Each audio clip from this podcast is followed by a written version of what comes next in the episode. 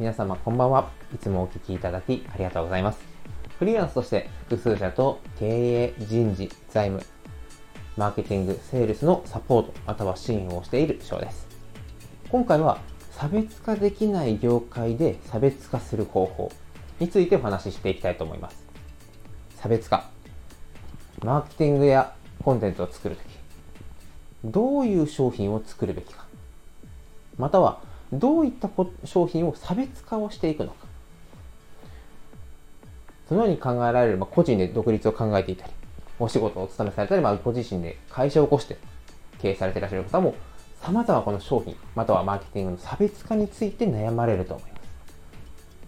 ただ、まあ、この差別化がどうしてもできない業界も存在します。例えば、コンビニのように、もうこの商品を売ってくれ。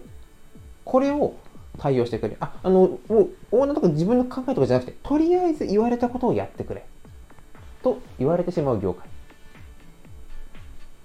車の、まあ、一つのですね、まあ、これはメーカー伏せます。まあ、伏せなくてもいいか。だからレクサスとかでは、レクサスの商品。このレクサスをちょっとカスタマイズして、うちはこのレクサスに、このウィングをつけるんですよ。とか、ちょっと改造して、扉がもう3つつけますかそんなこともありえないですよね。もう販売する商品は決まっていて、これをあとはどうセールスしていくか。そう。このセールスの部分で差別化を図る必要が出てきます。でも、売る商品差別化できないよね。と、正直数ヶ月前、数年、数ヶ月、数年前ですね。まだ独立したての時の僕は、どうやって差別化したらいいんだろうと。いうことで、もう差別化ができないという諦めていた時期がありました。そう、ありました。でも今は違います。でも、しかもこれって今聞いてくださってる皆さんが今日から、なんな今からできる差別化になります。いくつかある中の一つとして、声。そう。今こうやって配信されてらっしゃる方、もしくは、まあ、聞き戦といってずっとあのいろんな方の配信を聞いて回られる方、どういう配信がいいって心がけますよね。いい声なのか、聞き取りやすい声なのか、トーンは説明は分かりやすいか。これってでも商品ではないですよね。例えば、コンビニの店員の方が説明がもうすごく分かりにくい。たまに見かけませんか？あの、ローソンなどでこう、チケットを販売するときに、一生懸命店員の方が話をしてくれるんですが、どういうことで結局何を押したらいいの？というようにこう、もやもやしてしまったりとか。営業の方の声が甲高くて、はい、もうやめなさい、今日この、いや、もう、いや、もう本当喋らないでくれ。これって、物の値段、商品には含まれてないかもしれないんですが、お客様が購入する上でめちゃくちゃ大事なウエイトですよ。よく現場の雰囲気とか、お店の雰囲気って言われますよね。もう店長の方が、バカ野郎これ、お前出させやれ怒鳴り散らしてるお店と、みんなが楽しそうに働いてるお店、どっちで買い物したいかっていうと、まあ、100%じゃないかもしれないです。うるさい声が心地いいという方もいらっしゃるかもしれないんですが、やっぱり雰囲気があったかい雰囲気。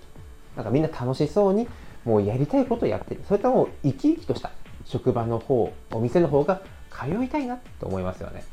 もうこれも商品とかものではないですよね。お客様が買い物に来られたこの購入されるまでの体感の中で、あ、すごくいいふうに。あ、この人の説明分かりやすい。これはね、やっぱり保険の営業自体にやっぱよく言われました。いかにお客様の聞きたいことを事前に察知して分かりやすい相手にとって分かりやすい言葉で説明するかこれはどの業界でも一緒です。なので声。どういうトーンで自分を喋っているのか。どんなスピードで喋っているのか。この話は相手にとって分かりやすい話し方で説明しているのか。自分が説明しやすい方法で喋っているのか。この声。この声というものを一つとっても無形の価格に乗らない。それでも、どの業界でも差別化に使える重要なポイント。これはもうセールスをされる方ではもう必須になっていきます。もちろんジムで、いや、そんなお客様の前に立つことはないよといった方も電話対応されますよね。自分の説明を営業だったりとか上司や同僚に説明しますよね。声を使わない人はほぼいないと言ってもいいぐらい日常でも使われる大事なスキル。ここを伸ばすことによって知らないうちにあなたは他の方よりもあなたに説明をしてほしい。あなたに対応してほしい。と言われる差別化できる重要な武器を手に入れることができるので、声について今回ですね、お話ししていきました。それでは今回もご清聴いただきありがとうございました。